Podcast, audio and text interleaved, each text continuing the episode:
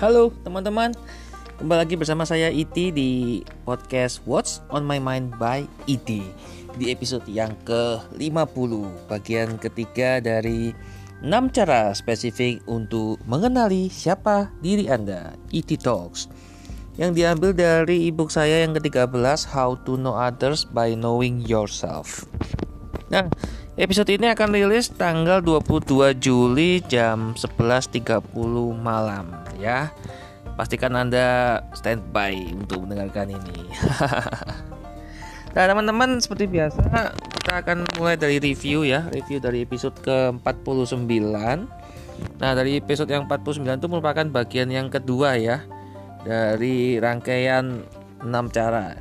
Nah, Teman-teman sambil saya mereview Anda bisa menyiapkan ballpoint, kertas, dan cemilan Karena saya akan menemani Anda selama satu jam ke depan untuk membahas tentang 6 cara spesifik untuk mengenali siapa diri Anda E.T. Talks yang diambil dari ebook E.T. yang ke-13 How to Know Others by Knowing Yourself Season ke-6 Bagian kedua yang merupakan episode ke-49 rilis 21 Juli jam setengah 11 malam. Mainkan.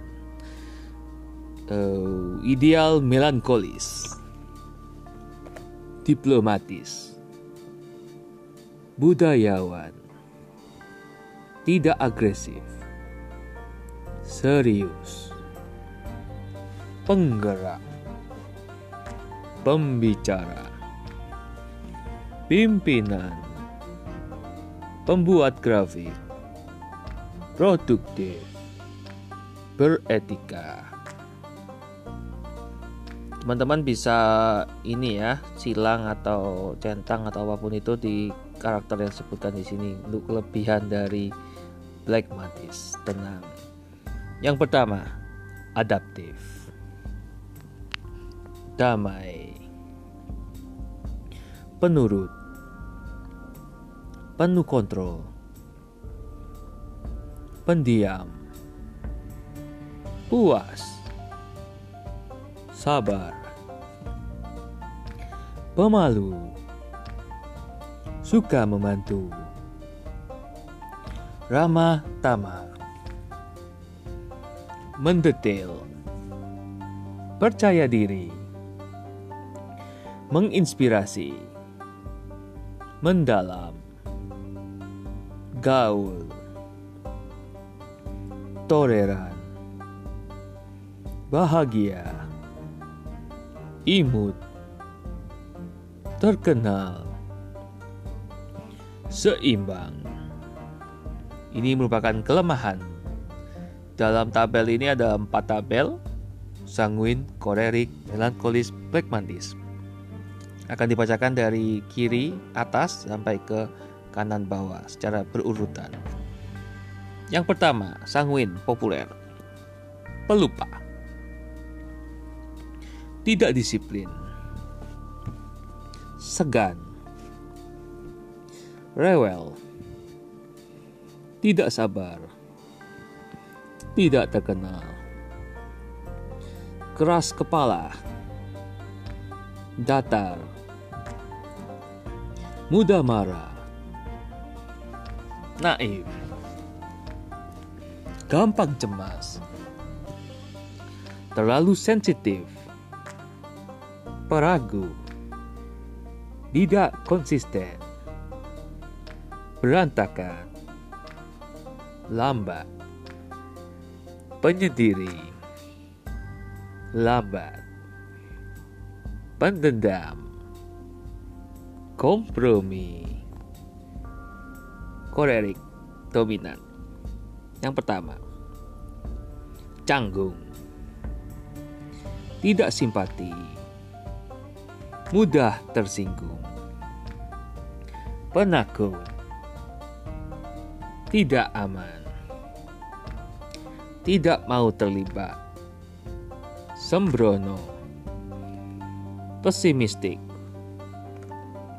tidak punya tujuan, sikap negatif, suka menyendiri, canggung, tidak teratur, introvert,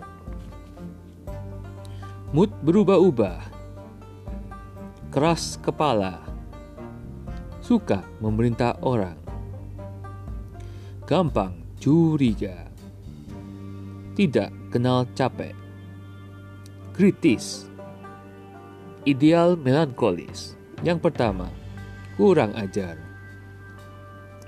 tidak antusias, penolakan, pelupa, bimbang, tidak dapat diprediksi, susah dibahagiakan, bangga, argumentatif, gugup, bekerja keras, malu, mendominasi, intoleran, penggerutu, tukang pamer, pemalas, gampang emosi, enggan, licik.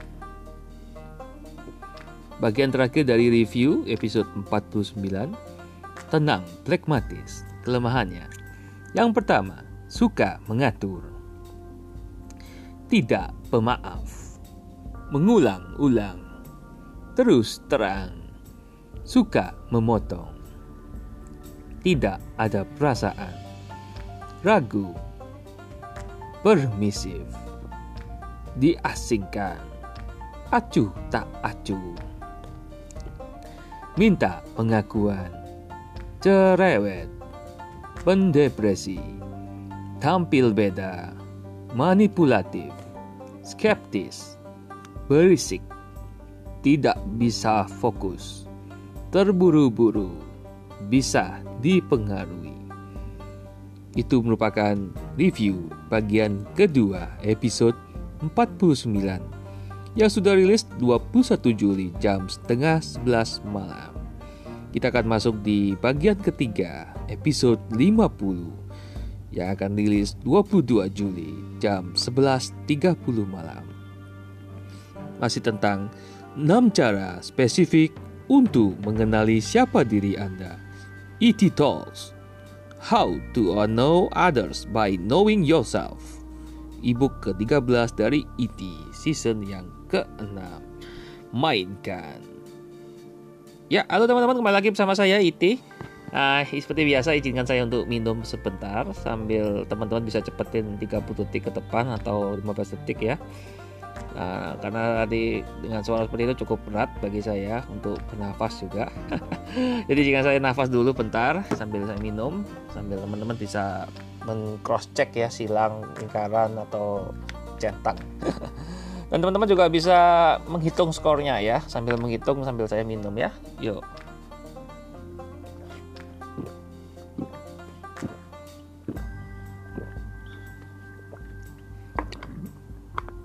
Uh, kita masuk di episode yang ke-50 teman-teman. Yang mana kita akan masuk tentang topik atau pembahasan yang lanjutan ya. Kemarin kan sempat bahas tentang kelemahan dan kekuatan. Itu sudah satu episode sendiri itu bahas kelemahan dan kekuatan. Nah sekarang kita akan membahas tentang personality power A glance at our individual assets Atau uh, ini ya istilahnya adalah kekuatan dari karakter ya Kepribadian Anda. A glance itu ini ya sekilas sekilas. Kayak anda misalkan lihat orang kan kalau dilihat itu kan berarti secara seksama ya atau fokus. Tapi kalau lihat sekilas ya itu namanya a glance. Dari aset individu ya ini setiap orang bisa di asetnya masing-masing ya. Silakan uh, kan anda sudah saya ingatkan untuk menyiapkan kertas pulpen dan cemilan ya. Jadi anda bisa mulai mencatat. Jangan cuma anda untuk diri anda sendiri ya. Bisa untuk teman-teman anda Jadi bisa didengarkan juga pulang kali, bisa di-download, bisa di-share, bisa di-like, comment, subscribe, follow dan lain-lain ya. Silakan jikalau bermanfaat.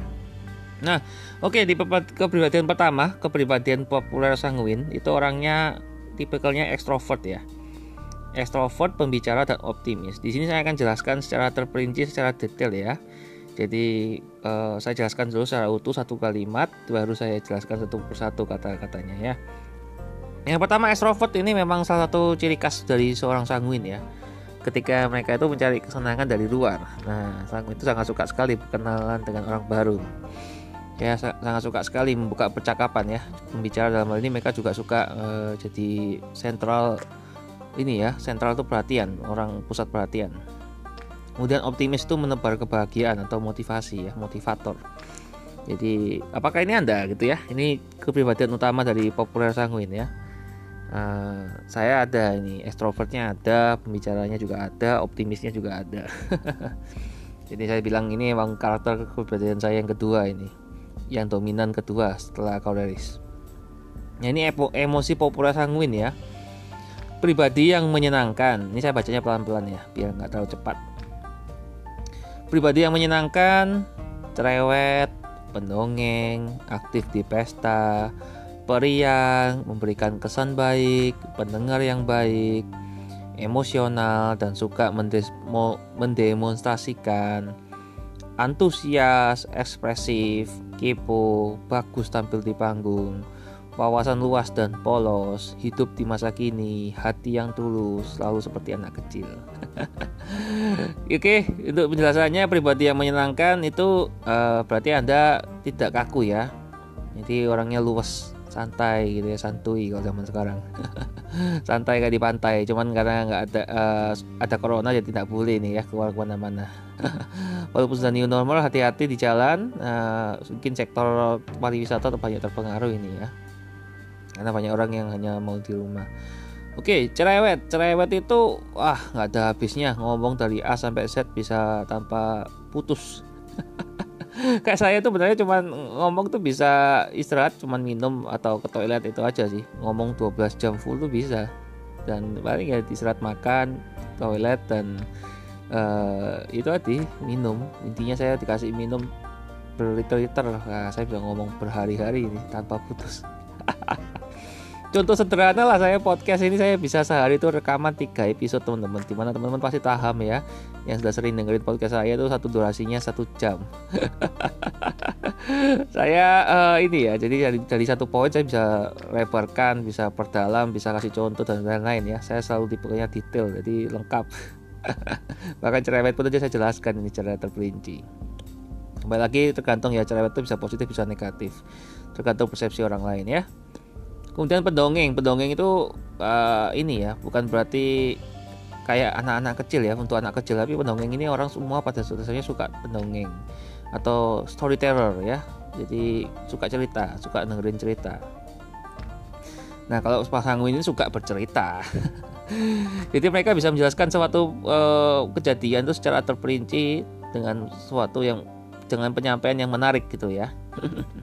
Jadi bahkan satu cerita yang mungkin sudah sering kita dengarkan dengan mereka bawakan, mereka bisa bikin kita terbawa ke suasana gitu ya, situasi dan cerita yang mereka ceritakan gitu ya.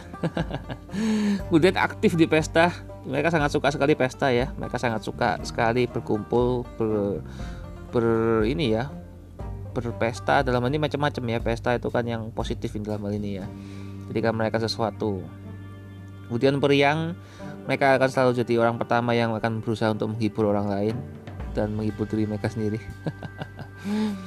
Kemudian memberikan kesan baik, ya uh, dalam hal ini bukan berarti pencitraan ya, uh, tapi memberikan kesan yang baik itu first impression. Jadi selalu berusaha yang terbaik. Di setiap kesempatan tampil mereka selalu kalau istilah banci tampil juga bukan berarti negatif ya teman-teman.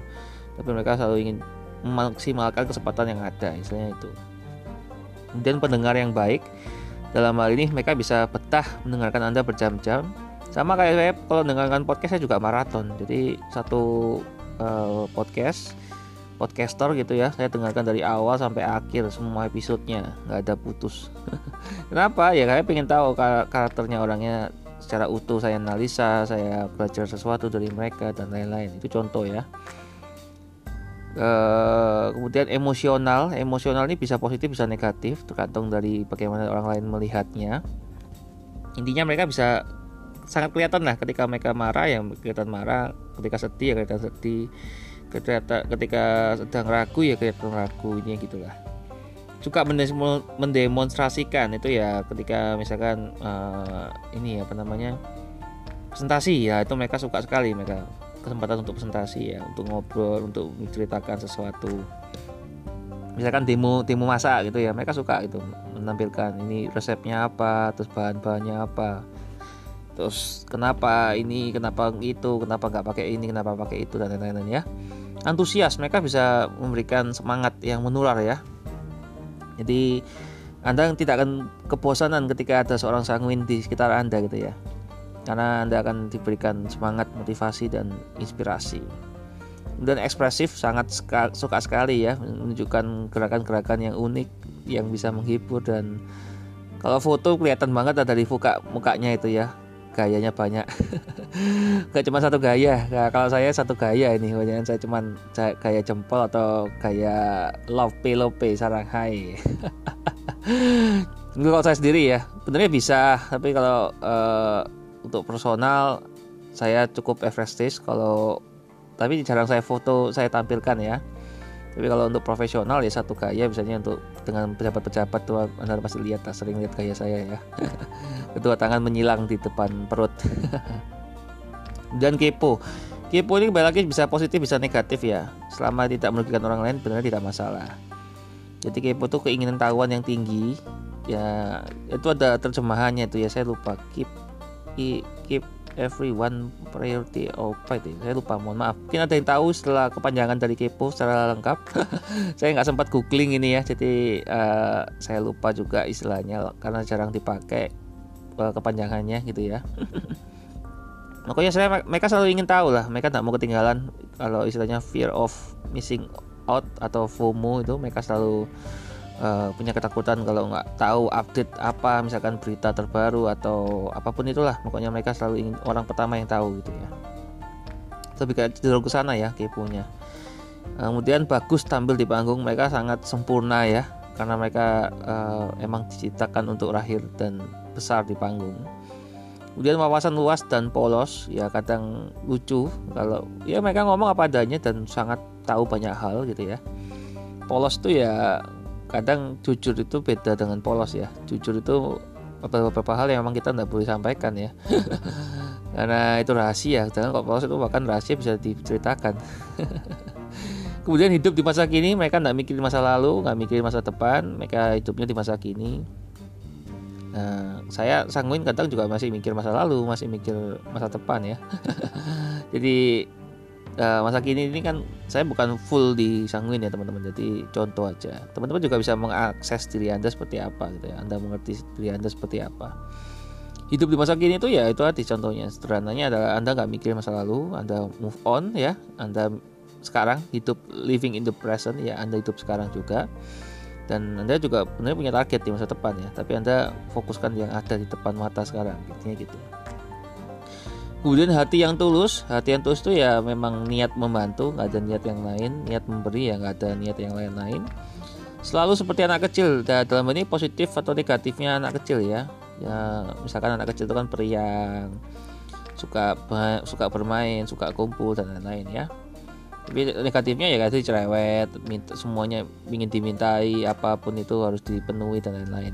Jadi pas mintasnya anak kecil ada lah di sanguin oke uh, ini tetap lanjutannya. Ini populer sanguin sebagai seorang orang tua. Saya jelaskan secara utuh dulu kalimatnya biar tahu konteksnya.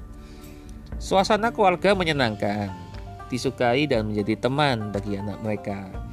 Mengubah masalah menjadi candaan. Nah ini ciri khas seorang orang tua yang sanguinis ya. Saya ulangi lagi suasana keluarga menyenangkan itu ya nggak akan bosan gitu ya. Selalu ada ada aktivitas di rumah yang anggota keluarganya itu bisa rindu kangen rumah gitu ya. Homesick kalau istilahnya dalam bahasa Inggris itu. Jadi kalau sudah jauh dari keluarga pagi keluarga yang sanguin itu mereka keluar dan mereka entah itu untuk karir entah untuk menikah atau apa pun itu mereka akan rindu uh, hangatnya keluarga ya. Mereka mungkin makan makan malam bersama atau sering kumpul bersama aktivitas uh, di luar bersama gitu ya. Pokoknya menyenangkan lah menyenangkan bagi semua orang semua anggota ya. Disukai itu ya disukai itu ya make, uh, anak dan orang tuanya ini saling menyukai ya saling saling peduli gitu ya. Disukai dalam ini ya bahkan orang tua itu jadi figur pertama bagi mereka yang tokoh idola gitu loh. Dan menjadi teman bagi anak mereka ya. Jadi orang tua dan teman orang tua ini dianggap sebagai teman ya karena sangat nyaman. Mereka bisa bercerita apa saja kepada orang tuanya. Tanpa takut dimarahin takut dikatain atau di dinasihatin dan lain-lain ya. Kemudian mengubah masalah menjadi candaan.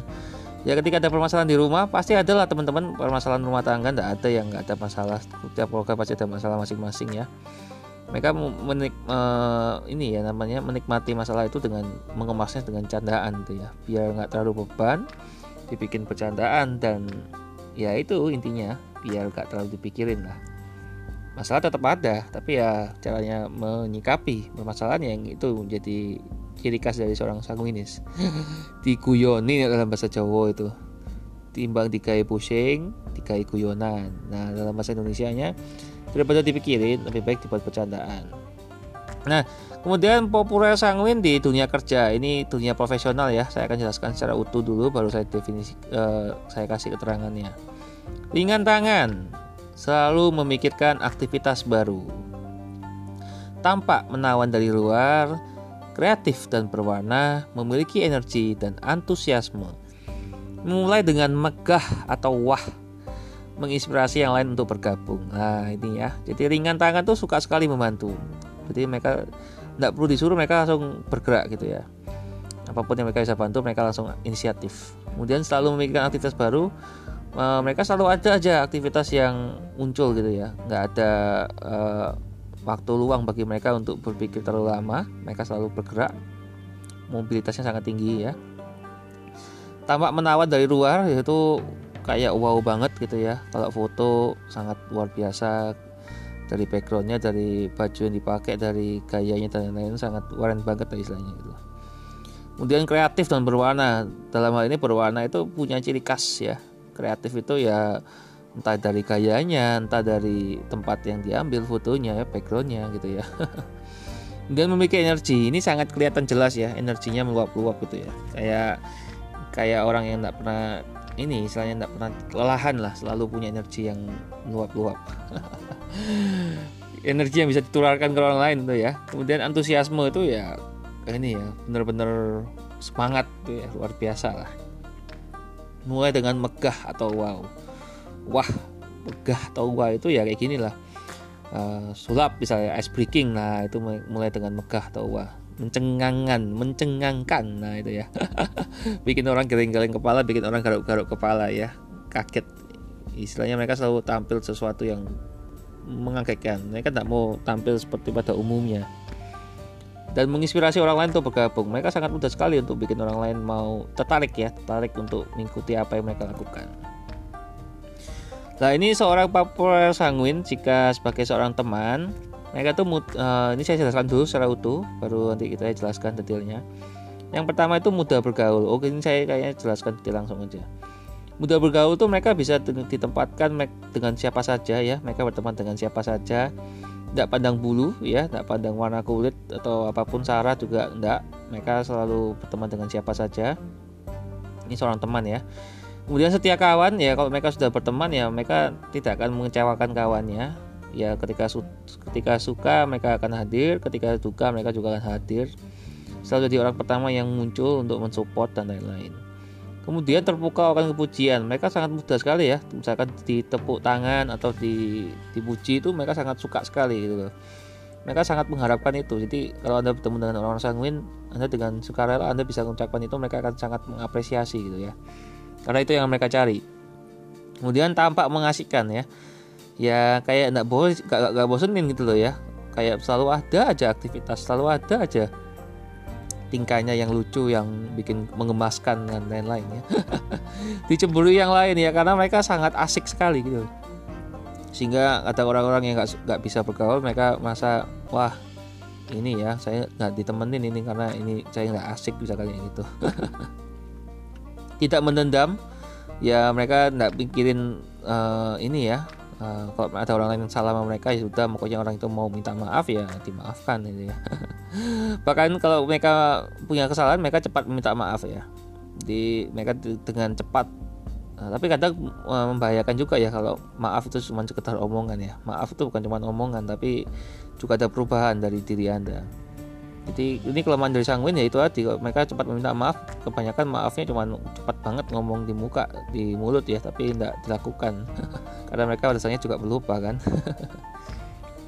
Nah kemudian mencegah momen yang membesarkan mereka pasti cari sesuatu yang unik asik dan nggak ada garing gitu ya atau klik klik klik gitu ya nggak ada kesepian. Entah dengan gerakan entah dengan nyanyian atau apa pun itu aktivitas yang asik ya kemudian menyukai aktivitas yang spontan ya tiba-tiba aja ada uh, nari lah atau TikTok mungkin sekarang ya ayo TikTok TikTok TikTok ayo TikTok semua TikTok challenge dan lain-lain itu contoh-contoh orang sakuin ya Oke, kita lanjut di kepribadian ideal melankolis. Ini saya lompat di melankolis, nggak apa-apa. Nanti kita akan kembali di koreanis. Yang pertama ini idealnya melankolis ya. Yang pertama itu introvert. Introvert pemikir dan pesimis. Introvert ya mereka mencari kesenangannya dari dalam. Dan ini ada tagline buat mereka itu welcome to perfection. Enjoy the journey. mereka sangat perfection ya, sangat mengejar perfeksionis. Jadi pemikir selalu dipikirin, nggak ada hal yang nggak dipikirin. Tidur, bangun tidur mau ngapain, mereka selalu mikir. Mau tidur pun mereka juga akan mikir besok mau ngapain. ke hidupnya nggak ada lepasnya dari pemikiran ya. Selalu ada pemikiran apa yang harus dilakukan. Nggak nggak bisa mereka nggak ada sesuatu yang nggak dilakukan mereka selalu berpikir ya. Kemudian pesimis ya selalu lihat dari sisi yang negatif duluan baru positif.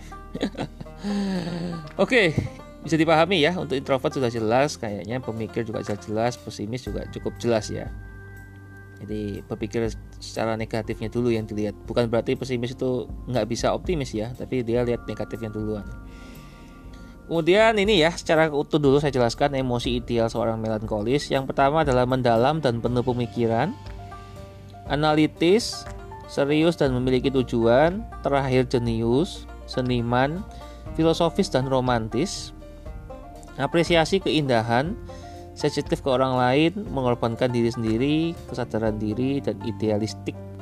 Oke, ini untuk penjelasannya mendalam dan penuh pemikiran. Ya, ketika mereka berbicara itu benar-benar data ya, masuk ke otak, logika juga masuk, benar-benar sudah dipersiapkan secara matang gitu ya. Ibaratnya kayak kita makanan lah, mereka itu tipenya adalah chef handal ya bisa mengolah data yang ada jadi sesuatu yang disajikan dan wow indah banget dan mudah dimengerti. Analitis itu mereka sangat suka sekali menganalisa. Jadi apa pun itu gerak gerik Anda dianalisa, ucapan juga dianalisa, tindakan juga dianalisa. Mereka selalu istilahnya, kenapa nggak gini, kenapa nggak gitu, harus gini, kenapa harus gitu. Contohnya gitu ya. Serius dan memiliki tujuan, ya mereka fokus ya, mereka benar-benar eh, nggak main-main ya. Mereka selalu punya tujuan, bahkan berteman mereka punya tujuan tujuannya untuk apa ya? Untuk membahagiakan orang lain atau untuk membahagiakan diri sendiri ya terserah mereka. Pokoknya mereka pasti punya tujuan awal ya. Kemudian terakhir jenius. Rata-rata orang melankolis ini memang orang pintar ya. Jenius itu IQ nya tapi jenius untuk IQ ini kadang susah. Nggak nggak susah uh, karena nggak mudah untuk mengontrol emosi ya. Jadi jenius lebih arah IQ ini sekarang kan macam-macam teman-teman ya. Ada IQ ada EQ ada SQ dan ada LQ juga ya. Love quotient. Apa pun itulah itu istilahnya orang-orang yang ciptakan terserah lah ya.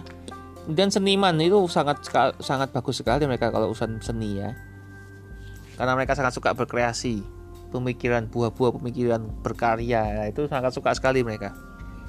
Jadi misalkan seni itu kan macam-macam teman-teman. Ada seni musik ada seni tari, ada seni gambar dan seni-seni yang lain yang saya nggak bisa sebutkan satu persatu karena sangat panjang dan banyak. Fokusnya bukan di jenis-jenis seni ya, tapi di buah karyanya mereka ini gitu ya. Kemudian filosofis dan romantis ya mereka selalu mempertanyakan segala hal ya. Kenapa ini, kenapa ini? Tanyakan sampai tujuh kali gitu loh. kenapa ini? Kenapa bukan itu? Kenapa bukan ini? Kenapa gak gini aja? Kenapa gak gitu aja? Kenapa gak gini gini aja? Kok gitu aja? Gitu ya contohnya gitu. Romantis tuh mereka puitis ya. Banyak orang-orang sastra ini ya. Jadi mereka bisa mengolah kata mengolah bahasa mengolah gerak-gerik ya. Apa pun pergerakan itu bisa diolah jadi uh, body language-nya untuk bahasa tubuhnya itu romantis. Dan apresiasi keindahan mereka sangat suka sekali mengapresiasi. Mereka kadang suka ke tempat-tempat yang emang pemandangan alam atau apa pun yang bisa diapresiasi keindahannya ya. Jadi mereka mungkin suka ke gunung mereka suka mendaki mendaki gunung atau menyelami anu lautan ya. Lihat uh, apa itu? Diving lah istilahnya itu ya. Lihat dalam-dalam lah. Saya nggak bisa jelasin terlalu detail teman-teman. Nanti uh, karena kan apresiasi keindahan tiap orang kan berbeda-beda ya entah datang ke pameran museum atau apa pun itu. Kemudian sensitif ke orang lain ya. Ini hati-hati kalau sama mereka gesekan nanti bisa marah. Misalkan orang lain sedih ya mereka gampang banget sedih. Orang lain lagi marah mereka juga gampang banget ter terpengaruh marah dan lain-lain ya. Dan mengorbankan diri sendiri ini uh, entah itu positif atau negatif tergantung dari perspektif, perspektif orang lain ya jadi ada yang bilang mengorbankan diri itu bagus karena kita bantu orang lain ada yang nggak bagus karena kita nggak sayang sama diri kita dan lain-lain ya. Banyak banyak argumen akan muncul kalau kita bahas dari semua sisi ya. Jadi saya ngomong mengorbankan diri sendiri ini definisi saya sendiri ya. Jadi uh, dia ketika ada suatu keputusan ya mereka dia nggak terlalu memaksakan keputusannya dia ya dia mengambil keputusan bersama yaitu diplomatis ya atau hasil dari demokrasi. Kemudian kesadaran diri mereka punya sangat sadar ya. Apa pun yang mereka lakukan mereka sangat sadar. Jadi mereka sudah sangat pikirkan. Ketika mereka pidato mereka sudah tahu apa yang mereka omongkan. Ketika mereka debat mereka juga sudah tahu apa yang mereka omongkan. Ketika mereka presentasi mereka juga sudah tahu apa yang mereka omongkan. Mereka sangat sadar ya. Jadi nggak nggak mungkin mereka melakukan kesalahan. Dalam hal ini mereka tidak akan mau melakukan kesalahan gitu. Kemudian idealistik uh, tipikal orang yang punya target yang sangat tinggi sehingga uh, istilahnya kadang tidak sesuai ekspektasi mereka akan kecewa gitu ya. Nah ini dia melankolis sebagai seorang orang tua ya. Ini saya jelaskan secara utuh dulu kalimatnya. Memiliki standar yang tinggi. Ingin semuanya dilakukan dengan benar mendisiplinkan keluarga, suka menyebut anak, mengorbankan kepentingan sendiri untuk kepentingan keluarga, mendukung beasiswa dan talenta. Nah ini kalau secara detailnya memiliki standar yang tinggi tuh mereka misalkan gini, nah kamu harus S1, kamu harus S2, kamu harus S3. Kalau nggak gitu kamu nggak boleh, kamu harus sekolah dulu baru boleh menikah, misalkan contohnya gitu ya. Karena nanti memalukan keluarga kalau nggak ada gelarnya, contoh. Jadi itu contoh standarnya atau udahlah pokoknya kamu sekolah dulu yang tinggi nggak usah aneh-aneh nggak usah kerja-kerja dulu pokoknya kuliah dulu kuliah pokoknya sekolah dulu lah itu karena uh, kita juga perlu lah ya sekolah itu tetap perlu lah. Ini sadar ini macam-macam ya bukan hanya sekolah ya tapi bisa yang lain. Sadar pekerjaan juga bisa. Misalkan uh, ini ini orang tua ya orang tua ke anak ya. Jadi anaknya bantu orang tuanya kurang memuaskan ya mereka akan dengan senang, senang hati untuk menegur gitu ya. Kamu kok gak bisa? Kayak papa kayak mama gini ya. Harusnya kamu bisa. Papa papa aja bisa kamu harus bisa. Nah itu hati ya cenderung agak memaksa ya. Terus ingin semuanya dilakukan dengan dengan benar. Jadi mereka nggak boleh ada kesalahan. Bisa kadang main tangan bisa juga dengan verbal ya. Itu harus dilakukan sesuai dengan perintah. Tidak boleh bantah orang tua tidak boleh argumen dan lain-lain. Jadi harus sesuai apa yang diinginkan. Kadang mereka juga memaksakan impian mereka ke anaknya ya. Anaknya nggak pingin sekolah nggak pingin kuliah nggak pingin jadi guru nggak pingin jadi dosen nggak pingin jadi profesi-profesi yang lain tapi dipaksakan karena mereka punya impian untuk itu. Atau nggak pingin jadi PNS jadi PNS dan lain-lain ya. Contoh bukan uh, mendiskreditkan suatu profesi ya teman-teman. Kemudian mendisiplinkan keluarga. Ini mereka dengan senang hati untuk memukul ya. Bahkan dengan sabuk atau dengan cambuk atau apa pun itu ya. Tapi yang lagi itu tiap keluarga beda-beda ya caranya tidak harus dengan kekerasan ya. Intinya anaknya tuh sangat disiplin. Hasil dari didikan orang tua uh, hasil didikan orang tuanya pastinya. Suka menyebut anak mereka nggak terlalu percaya orang lain ya. Jadi kalau zaman dulu kan ada ya namanya mobil penjemputan jadi anak dijemput sama mobil satu mobil bisa anak anaknya semua bisa jemput satu mobil. Mungkin sekolahnya sama gitu ya kan nggak mau mereka maunya jemput sendiri gitu lah mereka nggak percaya orang lain mereka mau ngantar sendiri mereka mau jemput sendiri. Jadi untuk apa ya? Untuk jaga anaknya juga biar anaknya nggak ke mana-mana anaknya nggak ngelencer ke mana-mana nggak keluyuran gitu loh istilahnya. Jadi dibatasi lah pergerakannya posesif juga. Tapi itu positif dan negatif ya teman-teman ya. Kan berarti mereka juga sayang ya. Sayang ke anaknya. Jadi anaknya biar nggak nggak pergaulan bebas dan tidak terpengaruh pergaulan yang buruk ya kemudian mengorbankan kepentingan sendiri untuk kepentingan keluarga. Ya bisa jadi makan ya mereka uh, makan ngalah anaknya minta apa mainan apa diberikan. Ya makanya makan tetap makanan yang ada ini gitu. Mau makan uh, mereka nggak bisa mereka nggak bisa makan enak anaknya dikasih makan enak dan lain-lain. Contoh lah terus mendukung beasiswa dan talenta. Ya misalkan anaknya memang pintar ya mereka akan dengan senang hati gitu loh ya untuk lanjutkan S2 lanjutkan S3 atau bahkan bisa ke luar negeri. Mereka akan selalu mensupport ya mendukung beasiswa dan talenta. Itu arti ciri khas dari orang-orang orang tua yang melankolis. Poin berikutnya ketika ideal melankolis itu di dunia kerja. Ini saya jelaskan dulu secara utuh.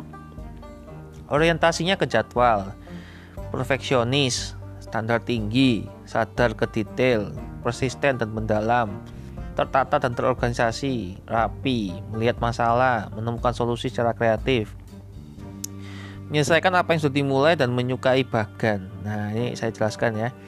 Orientasi ke jadwal ya, intinya mereka selalu punya target ya, jadwal harian, jadwal bulanan, jadwal tahunan, jadwal mingguan, semua ada jadwalnya. Mereka nggak mau lompat-lompat. Kalau nggak ada jadwal, mereka nggak mau lakukan. Intinya seperti itu.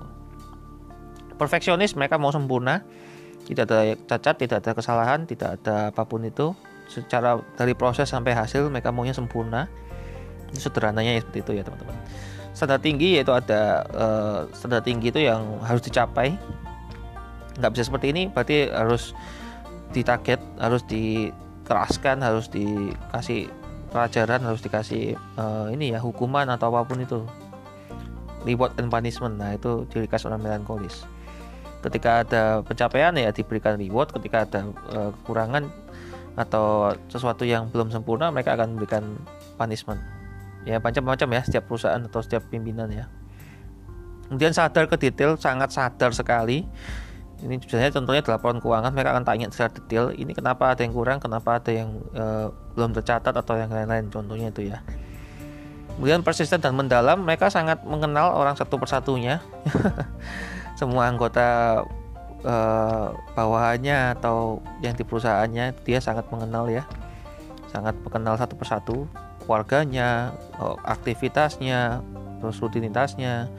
Dan mereka sudah terjadwal ya. Jadi dari pagi bangun jam berapa berangkat berangkat kerja jam berapa terus meeting jam meeting pagi jam berapa meeting siang jam berapa makan pun juga diatur lengkap ini kemudian tertata dan terorganisasi ini masih ada hubungannya dengan tadi ya poin sebelumnya ya. Jadi nggak bisa lihat meja itu berantakan nggak bisa lihat uh, uh, kelas apa namanya ruang meeting yang berantakan terorganisasi jadi jadwal semua.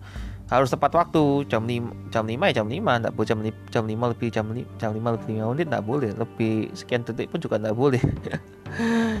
Rapi ini ya ini ya dari ujung kaki sampai eh, dari ujung kepala sampai ujung kaki rapi semua ya. Dari rambut disisir enggak panjang rap ya rapi lah maksudnya ya. Kemudian eh, ya apa pun itulah. Pokoknya dari ujung rambut sampai ujung kaki. Baju dimasukkan ya meja atau dengan panjang atau dasi atau rompi atau jas atau celana bahan sepatu kos kaki lengkap pokoknya rapi bersih wangi ya plus wangi. Melihat masalah menemukan solusi secara kreatif. Mereka sangat mudah sekali melihat masalah atau ada apa yang muncul yang kurang apa mereka sangat sangat mudah sekali menemukannya. Dan solusinya mereka bisa langsung berpikir secara solusi secara kreatif. Mereka ini luar biasa sekali lah teman-teman ketika ada masalah mereka bisa menganalisa dari segala macam sisi ya sudut pandang mana pun mereka bisa lihat dan mereka bisa menemukan solusi yang banyak, yang banyak dan bagus ya. Dia menyelesaikan apa yang sudah dimulai. Mereka bukan tipe orang yang hanya memulai ya. Tapi mereka pasti tipe kalaunya adalah orang yang menyelesaikan. Ini yang dibutuhkan zaman sekarang teman-teman. Ketika banyak orang yang jago memulai tapi tidak bisa mengakhiri atau menuntaskan ini tipe kalau orang ideal melankolis mereka pasti menyelesaikan apa yang mereka mulai. Dan mereka sangat suka dengan bagan ya. Entah itu semacam uh, ini ya benar-benar favorit lah. Mereka suka data dan mereka baca itu semua tanpa ada yang kurang. Jadi dipahami dan dibuat datanya penyampaiannya dengan bikin bagan ya. Bahkan macam-macam ya ada bagan batang ada bagan pi ada bagan macam-macam. Teman-teman bisa lihat sekarang uh, variabel-variabel ya. Ini kalau ideal melankolis sebagai teman membuat ini saya jelaskan utuh dulu ya jadi biar nggak lompat-lompat membuat teman jadi curiga nyampil nyaman tampil di belakang layar menghindari apa yang menjadi pusat perhatian. Berkeyakinan dan sangat setia akan mendengarkan komplain dapat menyelesaikan masalah orang lain. Sangat peduli ke orang lain tergerak sampai menangis dengan ketulusan mencari pasangan yang sempurna. Nah ini ya. Ada beberapa saya juga di sini karakternya. Jadi saya nulis ini kadang juga uh, ya sesuai karakter saya juga ya. Ada beberapa lah maksudnya ya semua pasti ada lah. Membuat teman jadi curiga ya. Kadang kita terlalu baik gitu orang jadi curiga. Ini orang kenapa jadi tahu baik ya? Ada apa ini? Mau ada apa ini orang kan gitu. Itu ada ciri khasnya orang melankolis ya. Soalnya kan mereka uh, selalu orang lain duluan baru mereka ini gitu loh. Jadi orang lain jadi curiga. Ini ada apa? Ini ada maunya? Ini ada mau utang dah atau apa ini Udah nyaman tampil di belakang layar ya. Mereka tidak terlalu suka tampil di depan ya. Mereka lebih baik tampil di belakang. Mereka yang menyiapkan bahan presentasi tapi bukan mereka yang presentasi tapi orang lain yang presentasi atau tim lah ya yang lebih ke arah suka presentasi panci tampil atau apa pun itu istilahnya ya. Menghindari apa yang menjadi pusat perhatian. Mereka tidak mau terlalu mencolok ya. Mereka tidak mau kelihatan di tempat yang rame. Pokoknya intinya jadi sumber perhatian tidak mau mereka. Mereka maunya nggak terlalu banyak perhatian tapi ya ada hasil lah kinerjanya kelihatan ya gitu loh. Yang dilihat tuh bukan orangnya tapi kinerjanya. Ini sebagai teman ya tapi ini sebagai teman ya teman yang yang mereka nggak mau terlalu banyak teman lah. Mereka temannya sedikit tapi perhatian lah. Terus berkeyakinan dan sangat setia. Mereka sangat ketika sudah bertemu teman yang klop klop ya klop dan setia mereka tuh akan setia sampai ya pertemanan itu bisa 10 tahun lebih dari SD mungkin sampai sekarang masih sekarang tuh usianya mungkin 20 mungkin 30 mungkin 40 masih berteman itu ya. Ini karena mereka punya keyakinan teman tuh ya bukan cuma sekolah ya apalagi teman sekolah bukan cuma pas sekolah tapi bisa sampai hidup. Bahkan mungkin menikah dengan teman SD-nya mungkin ya nggak tahu ya. Dan mendengarkan komplain ya akan mendengarkan komplain. Mereka sangat sangat suka ya ketika ada yang masuk masih input misalkan. Ya, ini kan sebagai teman mereka kan mungkin terlalu kaku ya. Jadi banyak temennya yang ngasih komplain. Ya mereka suka itu mendengarkan komplain dari temannya itu. Bukan bukan suka dalam hal suka dikomplain ya tapi suka mendengarkan komplainnya. Jadi orang lain misalkan yang berbutuh itu orang lain ya dia suka aja dengerin. Kemudian dapat menyelesaikan masalah orang lain. Wih sangat bagus sekali ini. Karena mereka bukan cuma jago menyelesaikan masalah sendiri masalah orang lain pun mereka juga jago karena mereka punya bahan ya teman-teman ya. Mereka sangat sangat terpelajar mereka sangat pintar mereka sangat mengerti apa yang harus dilakukan gitu ya. Sangat peduli ke orang lain ya intinya uh, apalagi temannya gitu ya. Temannya nggak bisa makan ya mereka ngasih makan. Mereka temannya nggak bisa apa mereka selalu ada ini gitu lah sedih ya ada suka ya ada. Tergerak sampai menangis dengan ketulusan. Ini kalau benar-benar sedih ya dia bisa nangis beneran gitu ya. Bukan bercanda bukan acting ya. Benar-benar nangis karena tulus gitu loh karena mereka ya itu hati orangnya sangat sangat baik lah. Orangnya bahkan cenderung polos ya. Terlalu baik ya. Dan mencari pasangan yang sempurna ini sebagai teman dan fokus ke pacar dan si, uh, ke istri atau ke suami itu mereka akan cari yang sempurna. Jadi lebih cenderung memilih ya. Memilih ini pilih-pilih. Oke ini masuk di kolerik ini uh, salah satu dominannya saya ini saya ceritakan ya kolerik ini ada satu ilustrasi menarik ini teman-teman. Uh, tentang kritik itu banyak banget ya. Ini ada ada tiga kategori kritik talker and doer. Nah ketika orang kritik itu banyak banget orangnya. Nek talker atau kalau talker itu yang suka bicara itu ada beberapa nggak terlalu suka kritik. Tapi yang doer itu nggak ada hampir nggak ada antriannya. Yaitu ini ciri khas koleris ya. Kepribadian dominan kolerik adalah ekstrovert pelaku dan optimis ya. Mereka selalu mencari kesenangan dari luar dan mereka lebih banyak bergerak ya. Mereka optimis penyebar kebahagiaan penyebar optimisme. Ini mereka ini. Nah, itu tadi ya seperti ilustrasi tadi berlaku ini koleris nggak akan muncul di tempat ini di ilustrasi ini karena mereka tidak akan pernah muncul di tempat keramaian. Mereka selalu bergerak soalnya. Ibaratnya renang itu ya mereka sudah selalu di finish duluan sebelum yang lain. Lainnya masih perlombaan, mereka sudah finish duluan. Ini emosi dominan kolerik saya jelaskan dulu secara utuh. Yang pertama terakhir pemimpin dinamis dan aktif, mendesak untuk perubahan cepat, harus mengoreksi kesalahan, berkemauan kuat dan tegas, tidak mudah putus asa, independen dan merasa mampu kerja sendiri, keberanian yang berlebih dapat mengerjakan segalanya. Nah, ini ya. E, untuk detailnya terlihat terakhir pemimpin ya mereka memang terakhir itu memang untuk memimpin. Tidak ada kata lain yang bisa e, mendeskripsikan seorang kolerik ya. Ciri khas pemimpin semua ada di kolerik itu. Benar-benar akhirnya sudah harus memimpin tuh. Kemudian dinamis dan aktif. Mereka tuh sangat suka bergerak ya. Dinamis tuh uh, bukan yang pasif ya. Sangat aktif mereka nggak bisa diem intinya sih gitu. Jadi uh, bisnis ya kan bisnis itu kan nggak bisa uh, stabil ya. Bisnis itu pasti dinamis naik turun ya aktif mereka sangat terlibat ya. Bahkan bisa muncul di semua aktivitas. Mendesak untuk perubahan cepat mereka nggak nggak suka kalau yang lambat-lambat ya. Harus ada perubahan dan e, sesuatu yang cepat. Mereka nggak suka lama ya nggak suka lambat.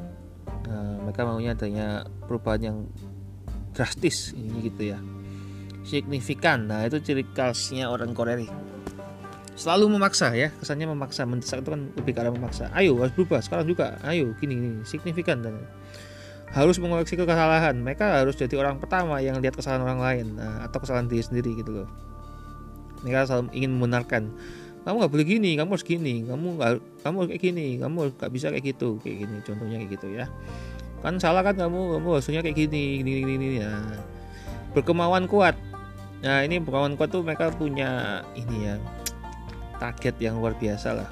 Ketika mereka sudah punya target kalau belum tercapai mereka nggak akan berhenti untuk fokus ke sana. Dan tegas. Tegas itu tidak pilih kasih ya. Jadi ada yang salah ya di, dimarahin ada yang benar ya dipuji diapresiasi gitu ya. Tindakan disiplin indisiplinan akan disikapi dengan disiplin ya. Disiplinan ini gitu tidak mudah putus asa ya. Ketika ada tahu punya target tertentu mereka akan semangat sampai akhir. Jadi tidak akan mudah menyerah mereka akan fokus sampai mendapatkan. Independen independen itu tidak mudah terpengaruh dari pihak A, pihak B, pihak C, pihak orang lain tidak peduli. Istilahnya mereka punya pendirian sendiri. Kemudian merasa mampu kerja sendiri ini cenderung individualis. Uh, jadi mereka memang mereka memang, memang bisa bekerja secara tim tapi mereka mampu untuk kerja sendiri ya. Jadi nggak terlalu mengandalkan orang lain. Jadi istilahnya mandiri. Bisa kerja sama orang lain tapi ya mereka cenderung lebih suka untuk menjalankannya secara sendiri. Misalkan kerja kelompok mereka kerjakan dulu sendiri terus mereka bisa dia bisa diskusi dengan yang lain. Kemudian keberanian yang berlebih ya ini nggak ada matinya ini kalau masalah keberanian ini. Ini ciri khas saya banget ini keberanian yang berlebih. Bahkan cenderung over ya. Over confidence juga bahaya teman-teman. Jangan terlalu berani ya tetap harus ada takutnya. Ya ya ya ya ya ya ya. Keberanian yang berlebih apalagi ya definisinya ya. Ya intinya kan kita harus takut ya. Kalau kita terlalu berani nggak bahaya teman-teman. Misalkan corona tidak bahaya kita harus berani ya mati kamu. Ya keberanian yang seperti itu yang tidak tidak logis ya. Orang Koreas orangnya juga logis jadi tidak mungkin berani untuk sesuatu hal yang konyol gitu ya. Dapat mengerjakan segalanya. Mereka diminta apa pun mereka bisa. Nggak ada yang mereka nggak bisa karena mereka suka melakukan sesuatu yang hal baru juga. Nah ini kalau dominan kalorik sebagai seorang orang tua ya. Ini secara utuh. Memimpin rumah tangga. Menciptakan tujuan memotivasi anggota keluarga untuk beraksi, mengetahui jawaban yang benar, mengorganisasi kebutuhan rumah tangga. Nah, ini ya. Pemimpin rumah tangga ya bagi mereka ya ternyata pasti orang tua itu ya ini ya ayah ya, ayah dan ibu ya, tergantung nanti siapa yang koleris ya. Biasanya mereka akan mengambil tampuk bukan pemimpinan. Mereka yang akan berusaha jadi pemimpin. Tapi tidak apa-apa, kepala rumah tangga tetap seorang suami atau pria ya kemudian menciptakan tujuan. Mereka selalu punya tujuan. Misalkan oke okay, uh, eh, tujuan kita adalah kita ingin pindah. Misalkan dia ngekos ya dari ngekos pindah ke kontrakan dari kontrak ingin punya rumah. Lah itu ada, ada tujuannya gitu jadi ayo, ayo kalau mau sekolah sekolah yang pintar nanti biar beasiswa sekolah negeri atau sekolah swasta atau mungkin ada beasiswa. Itu ada tujuannya. Mereka punya punya target lah istilahnya istilah ranking satu. Atau ada ranking satu atau ranking, pokoknya juara juara kelas dan membanggakan orang tua dan lain-lain. Motivasi anggota keluarga untuk beraksi. Jadi semua dilibatkan. Semua misalkan eh, banjir atau apa pun tuh ayo semua bergerak. Semua keras semua ini nambal semua ini. Pokoknya nggak ada yang tidak dilibatkan kemudian mengetahui jawaban yang benar. Mereka selalu tahu ya e, dalam hal ini mereka tahu mana yang benar dan yang salah. Mereka selalu memberikan jawaban yang benar. Kemudian mengorganisasi kebutuhan rumah tangga. Ya, mereka sangat telaten ya sangat teliti untuk tahu apa saja dibutuhkan di rumah tangga. Bahkan mereka sudah persiapan cukup matang sebelum ya ibaratnya sederhananya setiap payung sebelum hujan. Mereka sudah ada gitu loh jadi ibaratnya kayak banjir ya mereka sudah persiapan untuk nguras dan lain-lain. Ini kalau dominan kolerik di dunia kerja ya teman-teman. Saya jelaskan secara utuh dulu. Di orientasi ke tujuan melihat dari segala arah terorganisasi dengan baik mencari solusi praktis mendelegasikan pekerjaan fokus ke produktif membuat tujuan dan menstimulasi aktivitas. Nah jadi yang pertama orientasi ke tujuan. Mereka selalu fokusnya ke tujuan ya. Jadi bukan ke atau istilahnya mereka tetap setiap pada proses, tapi mereka fokusnya ke tujuan atau hasil atau outcome. Melihat dari segala arah itu mereka dari perspektif ya. Lebih ke arah perspektifnya mereka itu terbuka dari 360 derajat, bukan dari satu sisi aja, dari semua sisi dilihat. Jika ada permasalahan ya. Jadi apa yang bisa ditingkatkan mereka akan tahu, apa yang jadi kelebihan akan mereka genjot, apa yang menjadi kelemahan akan mereka tutupi dan lain-lain. Mereka tahu pokoknya. Terorganisasi dengan baik oh sangat teratur ya. Jadi uh, misalkan proses dari hulu ke hilir dari awal sampai akhir mereka sudah siapkan semua. Persiapan apa aja yang harus diberesin ini gitu ya. Mencari solusi praktis solusi praktis itu solusi yang segera bisa dieksekusi dan cepat ya. Itu solusi praktis. Jadi bukan cuma teori yang nggak bisa dilakukan tapi bisa dieksekusi dan bisa ada hasil langsung cepat. Mendelegasikan pekerjaan itu mereka bisa bagi tugas ya. Jadi mereka bisa tahu mana yang uh, siapa yang ahli di bidang ini mereka bisa alihkan ke sana dan mereka bisa bisa fokus ke kelebihannya mereka. Ini gitu. Fokus ke produktif ya. Ini kembali lagi ke sesuatu yang menghasilkan ya. Mereka selalu cari cara untuk sesuatu yang menghasilkan. Kalau sesuatu cara itu tidak menghasilkan mereka akan cari caranya untuk menghasilkan. Dengan cara apa membuat tujuan ya? Mereka harus tahu tujuannya apa mereka selalu setiap bekerja itu mereka tanya tujuan ini apa? Kenapa saya melakukan ini? Kenapa enggak ini? Kenapa harus begini? Kenapa enggak ini? Gitu ya. Dan stimulasi aktivitas ya. Aktivitas itu eh, stimulasi itu maksudnya kasih semangat ya. Aktivitas itu reward and punishment itu adalah bagi seorang kolerik ini kalau dominan kolerik sebagai seorang teman ya. Yang pertama memiliki tingkat ketergantungan yang rendah kepada teman. Mereka bisa lakukan semua sendiri ya. Jadi kadang mereka tipenya juga menyendiri ya survival lah. Mereka bisa hidup sendiri. Nggak terlalu bergantung orang lain. Mereka bisa apa pun tuh mereka lakukan sendiri. Misalkan di rumah tangga ya mereka uh, ini pertemanan ya. Jadi misalkan temennya butuh apa ya mereka bisa siap bantu. Tapi kalau dia butuh sendiri kadang dia nggak perlu orang lain untuk membantu dia. Akan bekerja jika ada aktivitas grup. Ya ini uh, teman ya. Kalau ada tadi saya sempat bilang tadi di beberapa poin sebelumnya kalau ada grup ya mereka tetap bekerja gitu loh. Jadi nggak masalah. Asalkan grupnya kerja. Kalau grupnya nggak kerja dia kerja sendiri. Akan memimpin dan organisasi mereka akan selalu ambil langkah ya terdepan. Mereka akan selalu gerak duluan. Mereka tidak mau yang terakhir. Mereka selalu yang pertama untuk memimpin ya. Dan mengorganisasi itu ngatur dari awal sampai akhir. Mereka yang inisiatif. Biasanya selalu benar ya. Ini kalau mereka berpendapat ya ternyata benar omongan mereka ya karena mereka sudah memikirkan secara matang. Sangat miawai dalam hal yang mendesak jadi kalau ada kebutuhan-kebutuhan yang harus dijawab secara cepat dan uh, tepat ini merupakan orang yang tepat untuk anda hubungi ya orang koleris ini oke okay, ini merupakan um, ini ya personality power yang pragmatis cuman karena waktu sudah 54 menit kayaknya bakalan setengah terpotong ini ya kasihan nih pragmatis selalu terpotong tapi tidak apa-apa. Kita akan tetap pembahasan di episode berikutnya. Jadi kalau nanti terpotong saya akan lanjutkan di episode 51 bagian yang keempat yang akan rilis 23 Juli jam 12.30 malam ya teman-teman atau subuh. Ya kita tetap di season yang ke-6 jadi ini dulu saya jelaskan uh, ini ada ilustrasi yang bagus tentang seorang pragmatis ya introvert. Jadi mereka adalah introvert might not, might not say much but has a universe inside has his head atau dalam bahasa Indonesia adalah mereka mungkin tidak banyak bicara ya tapi mereka punya pemikiran yang ya mereka punya dunia sendiri lah dalam otaknya mereka Oke, ini poin pertama. Ini saya akan jelaskan mungkin dua menit ya. Jadi saya akan tahu nanti kapan saya berhenti. Sudah ada peringatannya ini menit 55. Seperti biasa teman-teman yang bisa dengerin saya tahu. Kepribadian tenang pragmatis ini pertama introvert ya, introvert, penonton dan pesimistik. Introvert itu ya diceritakan di ilustrasi. Penonton mereka cenderung nonton dari luar, mereka tidak mau banyak bergerak, mereka lihat dari luar aja. Pesimis tuh mereka lihat negatifnya duluan. Oke, emosi tenang seorang pragmatis ini saya jelaskan dulu secara utuh.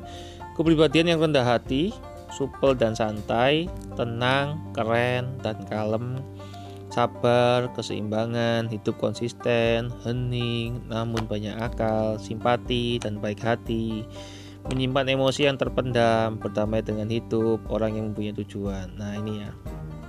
Nah, kepribadian yang hati itu maksudnya apa? Ya mereka tidak sombong, mereka uh, tidak take it for granted ya. Mereka selalu nggak ngambil kredit, misalnya gitu ya bukan ngambil kredit utang ya teman-teman ya tapi kredit misalkan orang lain bekerja ya orang lain yang dibilang oh bukan saya yang kerja ini orang lain yang kerja atau apa pun itu. Pokoknya mereka nggak mau dianggap sombong lah. Mereka selalu mengalah.